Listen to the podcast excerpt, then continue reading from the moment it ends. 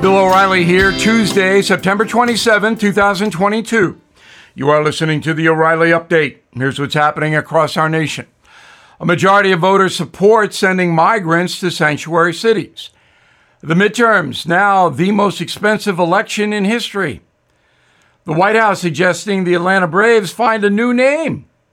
A survey ranks the best places to see fall foliage. Also ahead, my new book, Killing the Legends, out today. But first, a survey from CBS News finds a slim majority of Americans support sending migrants to so called sanctuary places. 51% back Republican governors' decisions to deport illegal aliens to New York, Chicago, Martha's Vineyard. 49% disapprove of that.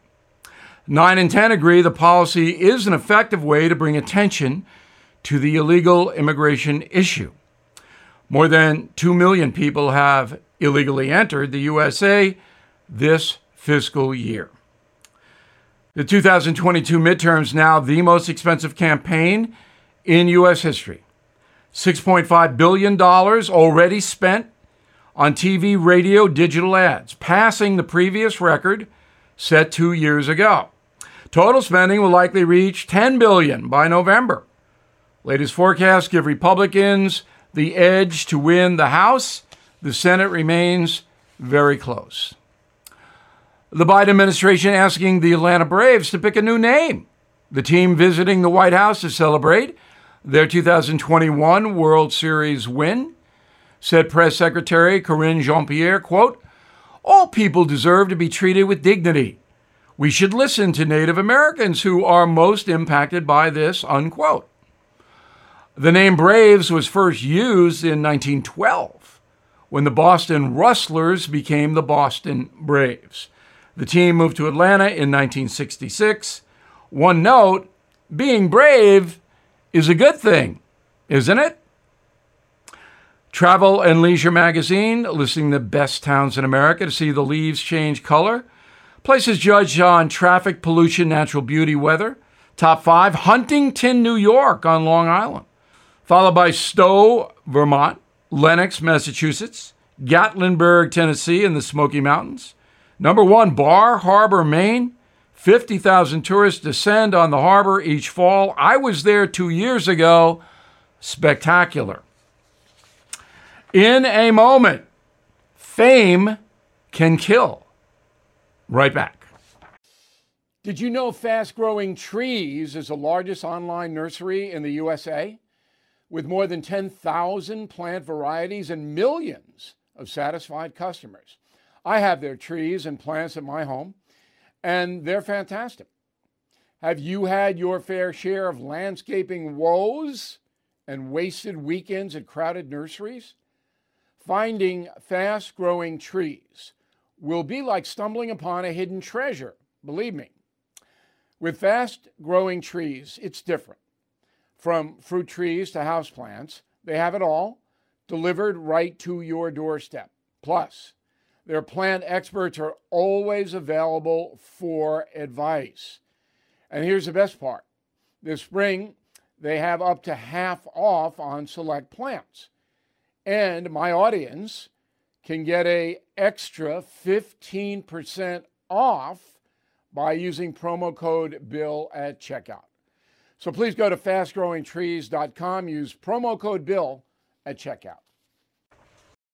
Time now for the O'Reilly Update message of the day. My new book, Killing the Legends The Lethal Danger of Celebrity, out today. And this is a very different type of killing book. First, the facts. This is the 12th killing book. 19 million copies of my books are in print right now, 18 number one bestsellers. The Killing series, the most successful nonfiction book series in history. Now, Killing the Legends features on its cover Elvis Presley, John Lennon, Muhammad Ali. All of those men have influenced American history in ways very few of us know about. Elvis, for example, in the mid 1950s, he graduated from high school, started driving a truck in Tupelo, Mississippi. You may know that. Well, the culture in America in the 1950s was conformity. Dwight Eisenhower, president, post World War II, most people looked the same, talked the same, thought the same way. All of a sudden, a teenager, Elvis, bursts on the scene and blows up the culture. If you're a baby boomer, you'll remember on Ed Sullivan there was Elvis swiveling, but the camera only shot him from the waist up. Pastors burned his records. Parents yelled at their kids for imitating Elvis. Boys started to slick back their hair. The whole culture changed. Then the Beatles came on the scene. They changed America as well. Sex, drugs, rock and roll came in.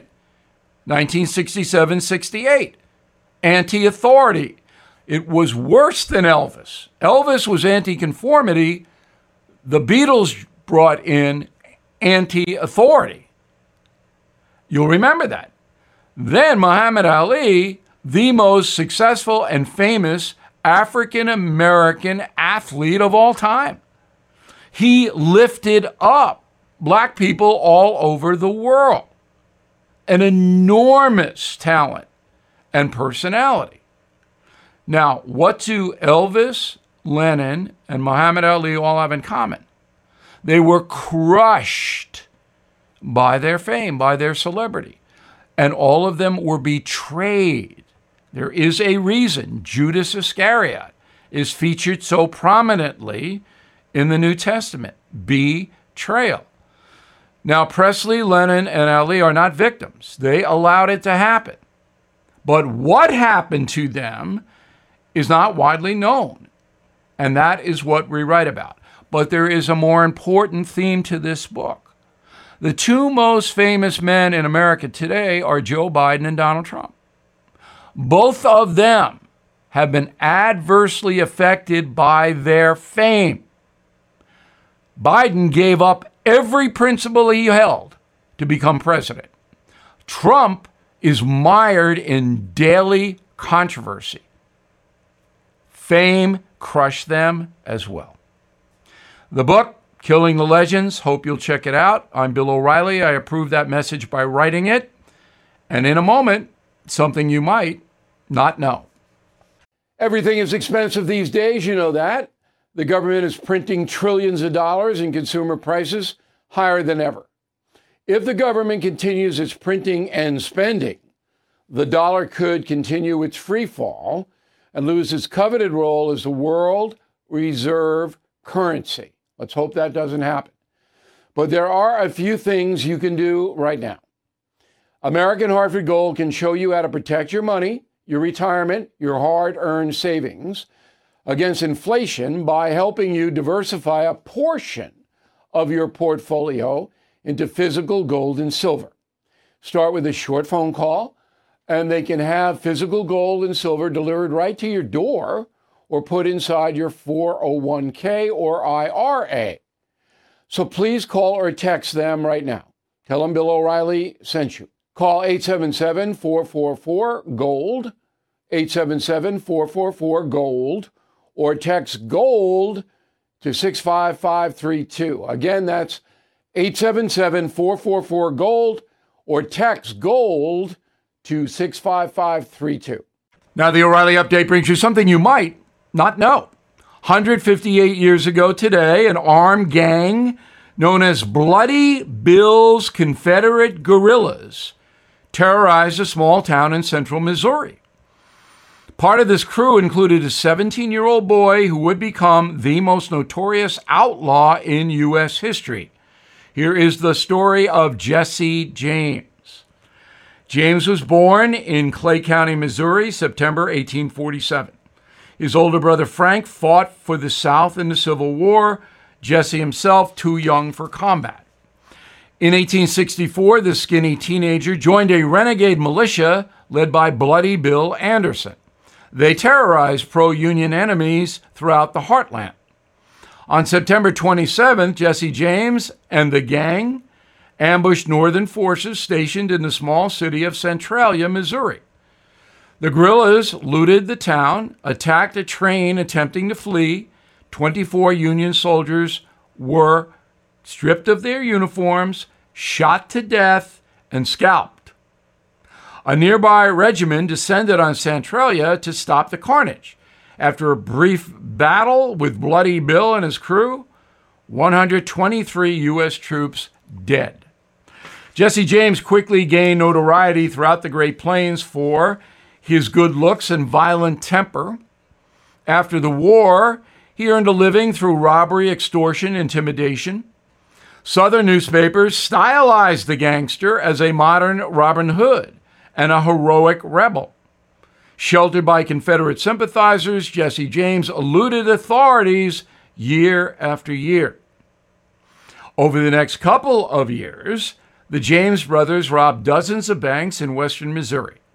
By the late 1870s, the group kept a relatively low profile, but one by one, members of the Jesse James gang were either captured or killed.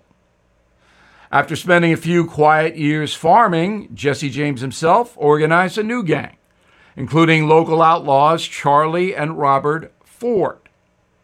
After a routine squabble among the gang, the Ford brothers decided to kill Jesse James for the reward money. On April 3, 1882, while Jesse's mother made breakfast in the next room, Robert Ford shot Jesse James in the back of the head. He died instantly. Folks today are still visiting his grave on the outskirts of Kansas City. His tombstone reads Jesse James died April 3, 1882, age 34. He was murdered by a traitor and a coward whose name is not worthy to appear here. Back after this. I'm Mike Slater from the podcast Politics by Faith. This is a crazy time in our country. It's stressful, a lot of anxiety, and it's going to get worse. And I realized that one of the things that helps me take away the stress is realizing that there's nothing new under the sun. So on this podcast, we take the news of the day and we run it through the Bible and other periods in history to realize that we've been through this before and we can rise above again. Politics by faith, anywhere you listen to the podcast. Politics by faith. Thank you for listening to the O'Reilly Update. My new book, Killing the Legends The Lethal Danger of Celebrity, out today. Hope you'll check it out. I am Bill O'Reilly. No spin, just facts, and always looking out for you.